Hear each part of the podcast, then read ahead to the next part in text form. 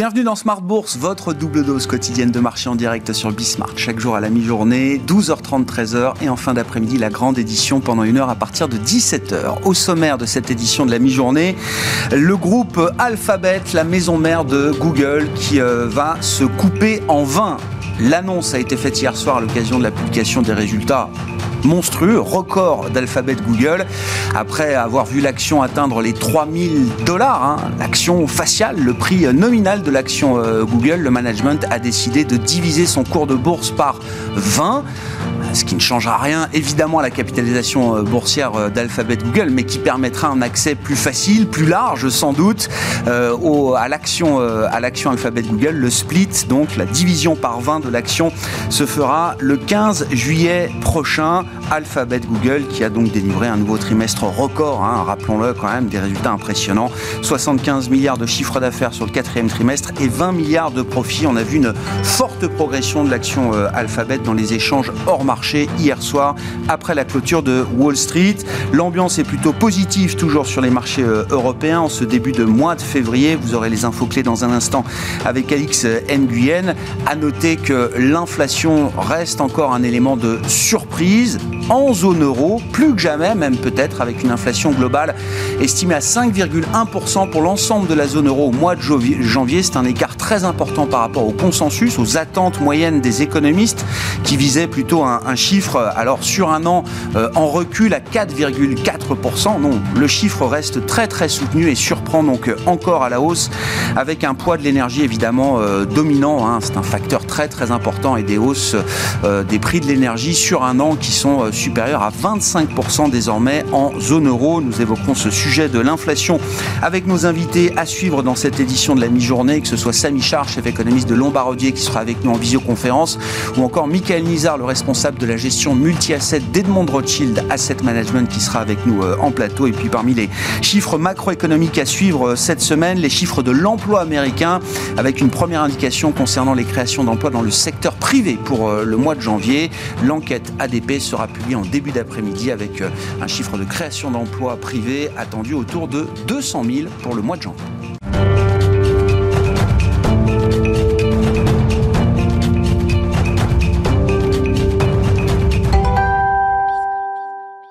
Et une séance de hausse euh, à nouveau pour les indices européens. En attendant l'ouverture de Wall Street tout à l'heure, les infos clés du jour en cette mi-journée, c'est avec Alix Nguyen.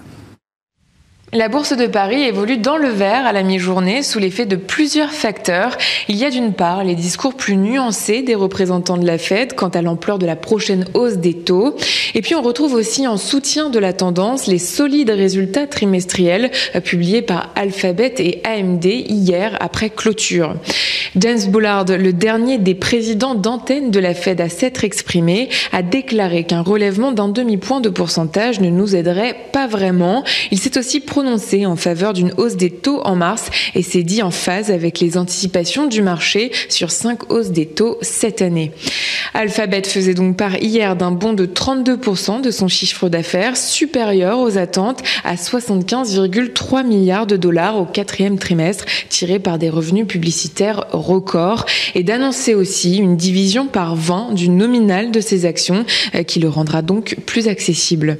Le fabricant de semi-conducteurs AMD a quant à lui dévoilé euh, des résultats trimestriels et des prévisions meilleurs que prévus. Euh, ce soir, ce sera au tour de Meta de publier ses résultats trimestriels.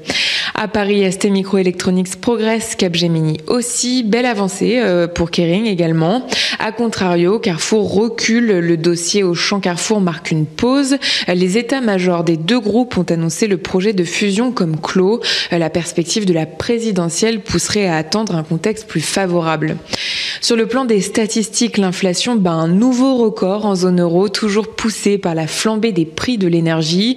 En janvier, sur un an, elle a continué d'accélérer à 5,1% contre 5% en décembre.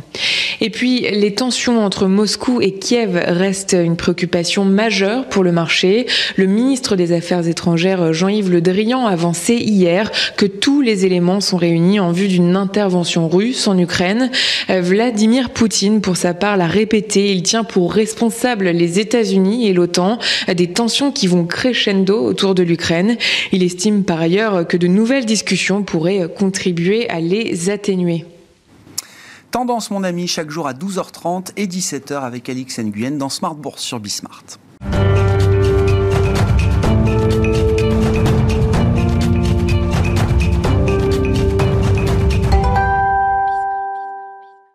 C'est le chiffre marquant du jour, le chiffre d'inflation pour la zone euro au mois de janvier, la première estimation qui ressort à 5,1% sur un an pour l'inflation globale. Nous en parlons avec Samy Char qui est avec nous en visioconférence depuis la Suisse, chef économiste de Lombardier. Salut Samy, merci beaucoup d'être euh, avec nous. Effectivement, le chiffre marque un peu les esprits parce que alors la marque du mois de décembre était à 5%, de 5% à 5,1%, on se dit finalement euh, le monde n'a pas tant changé que ça. Sauf que les économistes, le consensus des économistes, comme on dit, attendait quand même une forme de décélération de l'inflation sur un an à 4,4%, ce qui crée quand même un écart important par rapport au consensus. Et donc, cet effet de surprise euh, à la hausse. Euh, et on voit d'ailleurs des surprises à la hausse pour beaucoup de pays euh, en zone euro, évidemment. On a eu des chiffres pour la France, l'Allemagne, l'Espagne, l'Italie, je crois également, Samy. Comment vous lisez déjà cette première marque d'inflation pour le, le mois de janvier? Et puis on en viendra évidemment aux conséquences pour la Banque Centrale européenne qui se réunit demain. Oui, c'est effectivement une, une, grosse surprise. Alors, elle a des explications techniques aussi. C'est vrai que euh, en janvier, il y a un peu ces, ces, effets de base qui jouent. Il y a des nouvelles pondérations, donc euh, certaines euh, composantes sont repondérées dans les indices. Donc, il y a un peu ces effets techniques. Et c'est vrai que c'est quand même une marque qui met une certaine pression, puisque, euh, comme vous l'avez dit, Grégoire, on s'attendait quand même à une forme de, décélération, et donc ça aurait peut-être pu amoindrir un petit peu les tensions autour de cette grande crainte dont on n'arrête pas de parler, qui est l'inflation.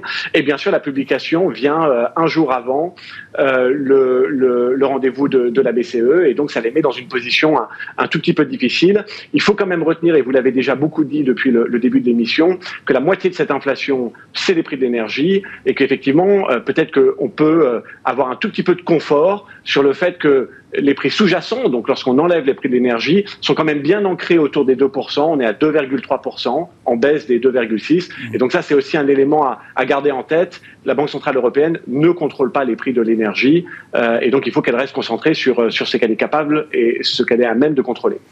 Si on regarde justement cette partie, ces forces structurelles de l'inflation qui sont en train de se, se construire euh, en zone euro, euh, Samy, ça veut dire qu'il faut regarder la tension sur le marché du, travail. Donc du, côté américain, je veux dire, la Fed est très avancée dans cette, euh, cette analyse et cette évaluation avec un marché du travail qui est très tendu aux États-Unis, mais on va commencer à regarder la situation de très près, j'imagine, en, zone euro et, du côté de la Banque centrale européenne également. Est-ce qu'on est-ce que le risque d'avoir une forte progression des salaires dans le sillage d'inflation, de chiffres d'inflation aussi marquants que celui qu'on vient de décrire, est-ce que ce risque-là n'a jamais été aussi important d'une certaine manière, Samy? Oui, quelque part, c'est le risque à la hausse. Il y a, aussi des éléments de, de confort. Hein. C'est vrai que ces tensions qui viennent des chaînes de valeur sont, sont, à même de se dissiper un petit peu. Les effets de base sur les prix de l'énergie sont à même à se dissiper. Mais le, le risque à la hausse, c'est le fait qu'on a un marché de l'emploi euh, extrêmement favorable. Il faut d'abord le voir comme une bonne nouvelle. Euh, on va euh, peut-être euh, commencer à, à aller sous les, sous les 4% de chômage aux États-Unis. On est à 7% en zone euro. C'est le plus bas niveau de chômage euh, depuis euh, depuis 20 ans. Et donc effectivement, euh, on, on, va avoir les salaires qui vont rentrer en, en jeu. Sachez qu'aujourd'hui, quand même, les salaires ne contribuent que très peu à l'inflation européenne. Donc encore une fois, c'est un décalage qu'on va voir. Aux États-Unis, c'est déjà un peu plus présent. Je crois que ça ça milite pour euh, un niveau d'inflation qui devrait euh, euh, qui devrait quelque part rester à des niveaux autour de, de, de 2%, 2% et demi. Mais c'est déjà arrivé. Hein, aux États-Unis, on a souvent eu des salaires à 4, 4,5, voire 5%, et on n'a jamais eu l'inflation à 5%. Donc encore une fois, toute cette partie qui vient des salaires peut légitimer une inflation de haut cycle, et dans les cycles précédents, c'était entre 2 et 3 mais, mais aujourd'hui, ce qu'on voit, une inflation à 5 c'est quand même tout à fait exceptionnel, et ça ne peut pas s'expliquer par, par le marché de l'emploi. Bon, du côté de la Banque Centrale Européenne, évidemment, alors c'est un, meeting normal demain, il n'y a pas de nouvelles projections du staff économique de la Banque Centrale euh, Européenne, mais forcément le discours sur euh, l'inflation sera le point, euh, le point central pour les investisseurs. Je regardais les dernières projections faites par la BCE justement en décembre dernier sur l'horizon de prévision 2024. La BCE projette 1,8% d'inflation, ça c'était en décembre il, il manque pas grand-chose aujourd'hui, sans doute, Samy, pour que euh, les conditions soient réunies à un moment pour envisager un début de hausse de taux du côté de la Banque Centrale Européenne, Samy? Oui, Grégoire, les, conditions sont réunies. Hein. Euh, on a une croissance entre 4 et 5% on a un taux de chômage à 7, comme on vient de le discuter, on a une inflation sous-jacente autour de 2. On y est, quoi. Euh, la, grande question, c'est comment est-ce qu'on le fait? Euh, Peut-être que ce qui manque, c'est qu'effectivement, on n'est pas complètement revenu en termes de croissance à la tendance d'avant-crise. Donc, on peut se permettre d'être patient. Et la question, c'est que, bien entendu, Aujourd'hui, quand on regarde les conditions économiques de manière un peu globale, elles sont bonnes. Euh, on est dans euh, un, vrai dynamisme. Et donc, c'est normal, petit à petit, qu'on retire un petit peu le, dosage médicamenteux, les politiques exceptionnelles. Euh, la question, c'est comment on le fait et avec quelle vitesse. Il y a bien sûr les achats d'actifs qu'il faut résorber, le PEPP e qui court jusqu'en mars. Ensuite, il y a bien sûr un, un APP, donc un programme d'achat classique qui a été euh, réévalué. Il va falloir ensuite le, réduire. Et ensuite, on ouvre évidemment la voie à, la hausse de taux quand on sera peut-être plus proche, hein, quand la croissance sera plus proche d'avoir retrouvé sa tendance d'avant-crise. Mais on est dans un environnement où évidemment, les, encore une fois, euh, le patient économique n'a plus tellement besoin d'être médicamenté et donc il, faut commencer à normaliser. Mais ça fait longtemps quand même qu'on n'a pas eu des conditions économiques favorables. L'idée, c'est d'être un petit peu patient, euh, personne ne doit être pressé de retrouver euh, cette espèce de stagnation douce qu'on avait entre 2012 et, 2018. Donc prolongeons quelque part un peu le plaisir. Oui, il y a ces risques d'inflation, mais il y a aussi un boom économique et il faut, il faut prolonger cette réalité autant que possible. Bon, on suivra évidemment l'évolution, le, discours de Christine Lagarde demain à l'issue de la réunion de la Banque Centrale Européenne. La BOE se réunit également demain et là, il y a une hausse de taux qui est très très probable après la première hausse de taux en, décembre. Mais je voulais qu'on en vienne euh, à la partie américaine, évidemment, euh, Samy. Alors, très intéressant de voir la dispersion du consensus des stratégies de Wall Street sur le, chemin que pourrait prendre la normalisation de la politique monétaire américaine. Je, euh, compilais hier les, les, différents pronostics. Ça va de trois hausses de en 2022 pour euh, les stratégistes de, Barclays ou d'Alliance, euh, par exemple, jusqu'à 7 hausses de taux automatiques, une à chaque meeting, par exemple, pour euh, les stratèges de Bank of America Merrill Lynch. Rien que cet écart, rien que le fait qu'on puisse discuter également de l'éventualité d'une hausse de taux de 50 points de base à un moment, je trouve que ça nous dit beaucoup de la confusion qui règne de ce côté-là, Samy. Comment est-ce que vous vous positionnez chez Lombardier par rapport à la normalisation signalée par la Fed alors on y voit un tout petit peu plus clair depuis hier parce qu'on a effectivement eu le service après-vente de certains gouverneurs euh, régionaux de la, Réserve fédérale américaine et, on sent qu'on est plus autour de 4 ou 5 hausses de taux. Euh, Bullard, comme euh, ça a été annoncé, est plutôt autour de 5, mais on a eu d'autres engagements quelque part, d'autres convictions, d'autres gouverneurs plutôt autour de 4 hausses. En tout cas, tous ceux qui ont parlé après Powell ont, décliné cette idée de euh, monter les taux de 50 points de base en mars, même, même Bullard. Hein. donc, euh, on, commence à y voir un, tout petit peu plus clair. C'est clair qu'aujourd'hui, euh, le, positionnement de la Réserve fédérale américaine, c'est 4 ou 5 hausses, probablement plus 4 que 5. Pas de hausse de taux de 50 points de base en mars, mais définitivement un, début des hausses de taux en mars avec 25 points de base. Et, et ensuite, tout dépend de l'inflation. Donc, soit quelque part, pour avoir ces fameuses 6 ou 7 hausses de taux mm. qui ne sont pas encore anticipées par le marché, il faut que l'inflation continue d'accélérer. Alors, ce n'est pas notre scénario. Euh, et, et mea culpa là-dessus. C'est sûr que comme beaucoup d'économistes, on, on, voyait l'inflation quand même revenir plus bas, plus rapidement. Donc c'est tout à fait possible de voir l'inflation continuer d'accélérer d'ici, mais c'est pas le scénario de base dans un environnement où l'inflation euh, devrait euh, euh, retrouver des, des, des, niveaux plus habituels et aussi la croissance pourrait ralentir, je, je, crois que quatre hausses de taux, ça paraît être en tout cas le, le, le point raisonnable. Donc les, les, deux premières hausses de taux sont quasiment automatiques, mais après, encore une fois, ça, ça va dépendre de l'inflation et si elle ne réaccélère pas, il n'y a pas de raison de voir cinq ou six hausses de taux. Donc on y voit un peu plus clair depuis hier, quatre hausses de taux comme scénario de base, pas de hausse de taux de 50 points de base en mars, mais définitivement une hausse de 25 points de base. Merci beaucoup Samy pour cette euh, clarté dans euh, l'analyse avec euh, des politiques monétaires qui sont au centre du jeu toujours pour les investisseurs en ce début d'année 2022. Samy Shark est avec nous en, en visioconférence depuis la Suisse, chef économiste de Lombard-Odier.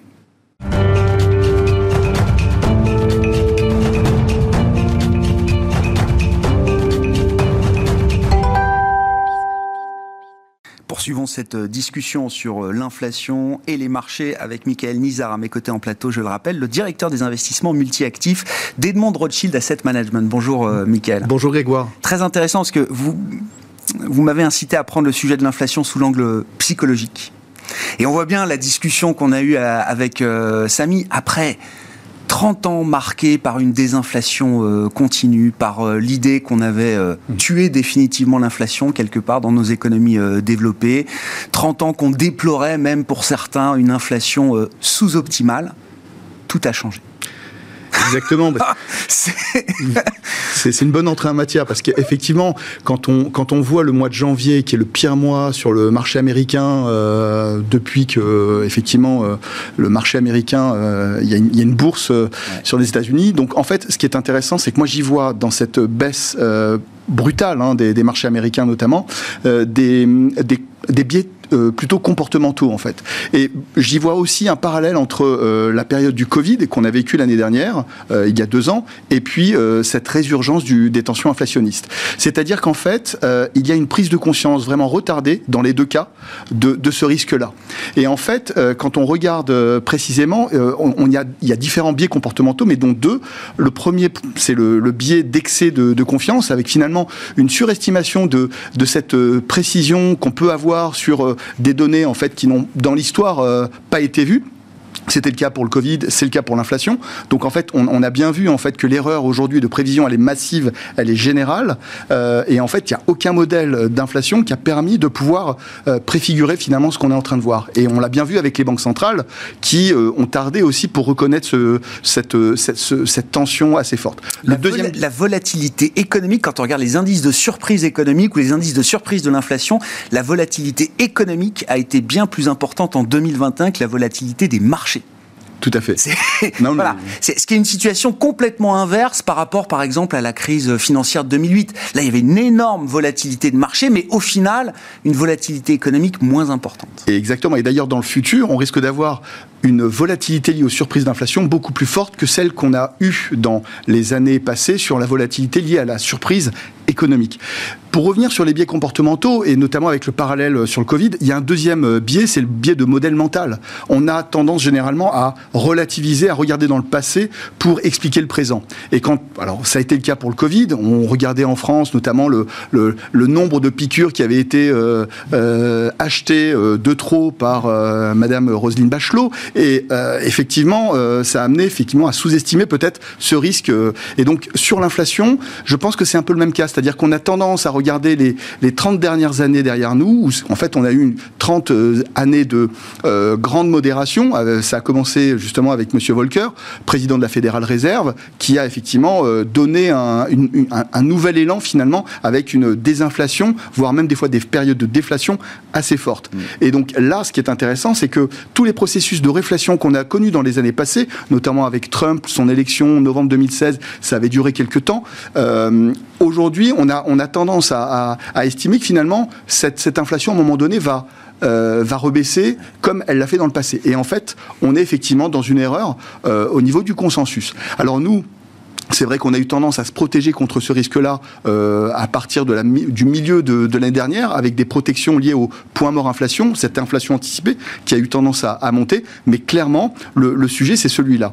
Et donc, euh, en termes de, enfin, vu de la locataire, on, on, on, décompose finalement ce problème lié à l'inflation en deux temps, sur le court terme et sur le moyen terme. Sur le court terme, on, on a plutôt tendance à, euh, à expliquer finalement cette inflation avec un gros une grande partie, en tout cas deux tiers, liés finalement à, à des perturbations liées au, au monde d'après Covid. Euh, et en fait, quand on explique finalement avec deux euh, éléments essentiels, on a d'abord, c'est un phénomène macro, mmh. macroéconomique, mais qui résulte d'une multiplicité finalement de chocs microéconomiques. On l'a vu avec les tensions sur le marché du travail, on l'a vu avec les, perturbations dans les échanges commerciaux, et notamment avec le gel euh, de l'activité dans certains ports, comme Los Angeles. Et puis il y a une deuxième explication, c'est qu'en fait, on a eu, en tout cas derrière nous, une surconsommation euh, qui a été alimentée par euh, des politiques budgétaires vraiment ex expansionnistes en fait. Et donc cette demande excédentaire, elle peut aussi expliquer cette inflation qui a été vraiment assez surprenante. On est à 7% sur l'inflation globale aux États-Unis. On est bien au-dessus de ce qu'il y avait comme prévision, euh, notamment la Fédérale Réserve. Et donc pour nous, il nous semble qu'à court terme, on a plutôt devant nous une modération, en tout cas des signes peut-être d'inflexion. En tout cas, c'est notre conviction à la fin du premier trimestre, début du deuxième trimestre. Parce qu'effectivement, on aura un rythme de croissance mmh. qui sera plus faible. Euh, quand on voit les consommateurs, à un moment donné, ils prennent acte de ces chiffres d'inflation qui sont forts, ça peut freiner un petit peu la demande. Et puis, on a une fédérale réserve qui est vraiment très crédible encore euh, dans son message, et elle veut surtout euh, limiter le risque de désancrage de l'inflation. Et on l'a vu, les, les, inflations anticipées ont tendance à baisser. On est passé de 2,8 à 2,4, mais en tout cas, il n'y a pas de dérapage parce qu'elle est là, effectivement, avec un programme de remontée de taux assez important. Ouais. Non, mais ça veut dire quelque part qu'il y a quand même l'idée, au moins à court terme, que cette inflation, une bonne partie de cette inflation reste transitoire. Même si on n'a plus le droit d'utiliser ce mot, il y a une partie euh, cyclique, pandémique de l'inflation qui va naturellement s'effacer au cours de cette année 2022. La question est de savoir euh, que représente cette partie et que représente la partie structurelle, hein, bien sûr. Mais... Exactement. Et au-delà de cette question euh, duale, est-ce transitoire, est-ce permanent pour nous, en, termes d'allocation, ce qui est vraiment important, il y a trois questions fortes. C'est de savoir si l'inflation aujourd'hui, c'est un phénomène qui est local ou global. On, pense aujourd'hui que c'est plutôt global. Euh, deuxièmement, est-ce que cette, euh, la décennie à venir, c'est une décennie qui sera marquée par un, un super cycle de la hausse des matières premières? On le voit avec euh, le charbon, toute la verdisation de l'économie, cette transition euh, euh, énergétique qui amène finalement des capacités un petit peu plus contraintes sur les énergies fossiles. Et donc ça renchérit finalement le prix du pétrole notamment. Donc est-ce qu'on va vers ce super cycle des matières premières? Et la troisième question liée à l'inflation, c'est va-t-on avoir une divergence des banques centrales? On l'a vu l'année dernière avec les banques émergentes, hein, qui ont les banques centrales des pays émergents, qui ont remonté assez tôt parce qu'elles avaient une inflation forte, elles devaient adresser ce problème-là.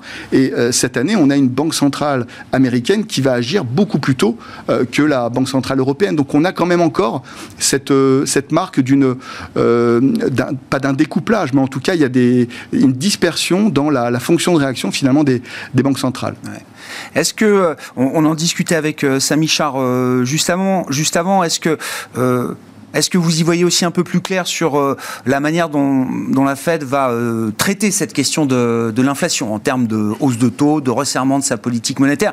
Voilà, je, ne refais pas l'histoire, mais sachant, mhm. voilà, on a cette dispersion incroyable, on a euh, encore une fois qu'on ait pu parler de 50 points de base de hausse de taux pour entamer un cycle de hausse de taux du côté de la Fed, ça n'est jamais arrivé dans l'histoire. Rien que le fait d'avoir eu cette conversation montre bien quand même qu'il y a une crispation, une dispersion très forte au sein du marché cette question. Complètement. En fait, c'est une année qui va être euh, extrêmement importante parce qu'en fait, elle est différente des années 2017-2018 euh, où, en fait, on avait mis deux ans entre la première hausse de taux, décembre 2015, et le début du quantitative tightening, c'est-à-dire la normalisation euh, du bilan de la Fédérale Réserve. En l'espace d'un an cette année, on risque d'avoir, comme le disait tout à l'heure euh, mon confrère euh, Samy, on risque d'avoir entre 4 et 5 hausses de taux, si bien sûr l'inflation ne dérape pas, et dans la même année, euh, un démarrage du quantitative tightening qui a pour objectif de normaliser de l'ordre de 2 trillions le bilan de, la, de la Fédérale Réserve. Pour mémoire, on est à 9 trillions aujourd'hui sur la base monétaire de la Fédérale Réserve. On, avait laissé derrière nous plutôt un bilan qui était de l'ordre de 4,5 euh, trillions euh, en, 2015. Et, donc, ce qui est, vraiment important, c'est euh, la, la, combinaison dans la même année de la partie hausse de taux et quantitative tightening. Alors, si cette normalisation se fait en l'espace de deux ans ou de quatre ans, c'est pas du tout la même chose parce que dans, dans un, dans, dans, le cas d'un temps court de normalisation, vous allez avoir finalement un, un cap, donc un, une limite sur euh, euh, les réinvestissements de l'ordre de 100 milliards, euh, et dans l'autre cas, c'est 50, 50 milliards par mois. Donc, ce qui veut dire que selon que la Fédérale Réserve fait court ou long en termes de normalisation, il va y avoir un effet, euh, il peut y avoir en tout cas un effet sur les classes d'actifs. Qu'est-ce qui pourrait amener la, Fed à, modérer peut-être euh, un petit peu euh, la normalisation telle qu'elle est signalée. Le scénario que vous décrivez, c'est le scénario, euh, euh, j'allais dire, le moins agressif, celui qui euh, exclut l'idée d'un dérapage total de l'inflation qui justifierait peut-être des actions beaucoup plus, beaucoup plus dures de la part de la Réserve fédérale américaine. Est-ce que ça viendra de l'économie? Est-ce que, je sais pas, les à-coups possibles sur la croissance américaine à un moment obligeront la Fed à, marquer un peu le pas Est-ce que ça viendra des marchés Sachant que, on a commencé par ça. Le mois de janvier a déjà été un mois d'ajustement euh, brutal, avec des baisses de 10-15% sur des indices actions majeurs. Notre conviction, c'est que euh, le put, c'est-à-dire la protection euh, finalement euh, de, de, la Banque centrale américaine, a baissé. C'est-à-dire qu'il faudra, en tout cas s'il y a un bras de fer marché versus Banque centrale, euh, il ne faut pas attendre euh, une, une, fédérale réserve qui commence à capituler dans son programme de normalisation, soit de sa balance sheet, euh, de son bilan, soit euh, au niveau de ses remontées de taux. Euh, si, enfin, il ne faut pas imaginer que 5, 10, 15% peuvent changer son programme en fait. Ce qui peut éventuellement l'amener à, à, réduire un petit peu ses, ses velléités, c'est d'avoir une inflation qui commence à, à, à, se tasser, en tout cas faire un plateau. C'est plutôt notre sentiment. Ouais. On, on, croit vraiment qu'il y a, pour les raisons qu'on qu a évoquées tout à l'heure, euh, un, un, un, cas, un scénario assez crédible pour dire que on va avoir non pas un dérapage, mais plutôt une, un, une inflation qui va s'assagir, euh, mais plutôt naturellement. Mais ce qui est sûr, c'est qu'on ne pourra pas revenir rapidement sur les niveaux qu'on avait laissés en termes ah d'inflation euh, avant le ah Covid, parce qu'il y a des phénomènes structurels, euh, bah, notamment euh, la guerre, en tout cas la, la guerre commerciale plus c'est plutôt les tensions sino-américaines qui, qui, laissent des traces hein, euh, au niveau de justement du, du, du protectionnisme. Mmh. Et donc ça, ça c'est un effet qui va amener peut-être une relocalisation de plus en plus forte. Ça, c'est structurel. Et puis il y a la transition énergétique qui fait que euh, les prix des matières premières ne peuvent pas rebaisser euh, euh fortement. Ouais. On peut imaginer que le, sentiment de marché va être très euh, changeant par rapport à la situation euh, économique qu'on qu qu peut décrire, qui reste effectivement euh, incertaine. On voit bien les phénomènes de rotation, de mini-rotation, de micro-rotation très très rapides avec des écarts très très importants. En termes d'allocation, justement, là, comment on construit une allocation résiliente, tout terrain, qui permette justement d'affronter ben, cette période de, volatilité, d'incertitude euh, économique? Alors, pour, euh, euh, finalement intégrer ce, scénario de remontée de taux et de normalisation, en, vue, de la locataire, il nous semble que c'est beaucoup plus facile de maîtriser les effets de, remontée de taux sur les classes d'actifs que les effets d'une normalisation du bilan. On l'a vu hein, dans le passé, euh, dès que la Banque centrale commence à toucher à son bilan, la volatilité est beaucoup plus forte. Ce qui veut dire que dans, le scénario temporel hein, sur, l'année, on n'est pas inquiet immédiatement et sur euh, les grandes classes d'actifs, notamment les classes d'actifs risqués. On pense qu'il faut plutôt être euh, constructif et rester euh, investi sur euh, les marchés actions, continuer à capter des, des, primes de risque sur les marchés du crédit, en tout cas jusqu'au printemps. Euh, parce qu'effectivement, on est dans une phase où on a une bonne euh, maîtrise des effets potentiels de ces hausses de, ces hausses de taux sur ces classes d'actifs. Néanmoins, plus on va avancer dans l'année, ah ouais. plus cette question de, des effets de, de cette normalisation du bilan vers, sur les, la volatilité des classes d'actifs, cette question va vraiment vraiment se poser. Mmh. Et donc, c'est là où il va falloir trouver un peu plus de résilience dans la construction de portefeuille. Et donc, même si euh, euh, on, on, reste quand même euh, plutôt constructif euh, sur parce qu'il y a quand même de la prime de risque sur les marchés actions. Néanmoins, il faudra bien choisir géographiquement ces, euh, ces zones. Et donc, la Chine, on en a parlé, euh, Grégoire, il y a quelques mois. À l'époque, nous étions plutôt neutres sur la Chine. Tactiquement, aujourd'hui, depuis le début de l'année, on est passé positif sur la Chine parce qu'effectivement, c'est une zone qui, dans un, un environnement de hausse de taux réels, c'est la Chine, normalement, qui, dans le passé, en tout cas, s'est plutôt très bien comportée. Et puis là, on a quand même des mesures d'assouplissement et, euh, en plus, euh, finalement, un peu plus de visibilité sur euh, les, le plan de relance. La Chine qui entre depuis hier dans l'année du tigre.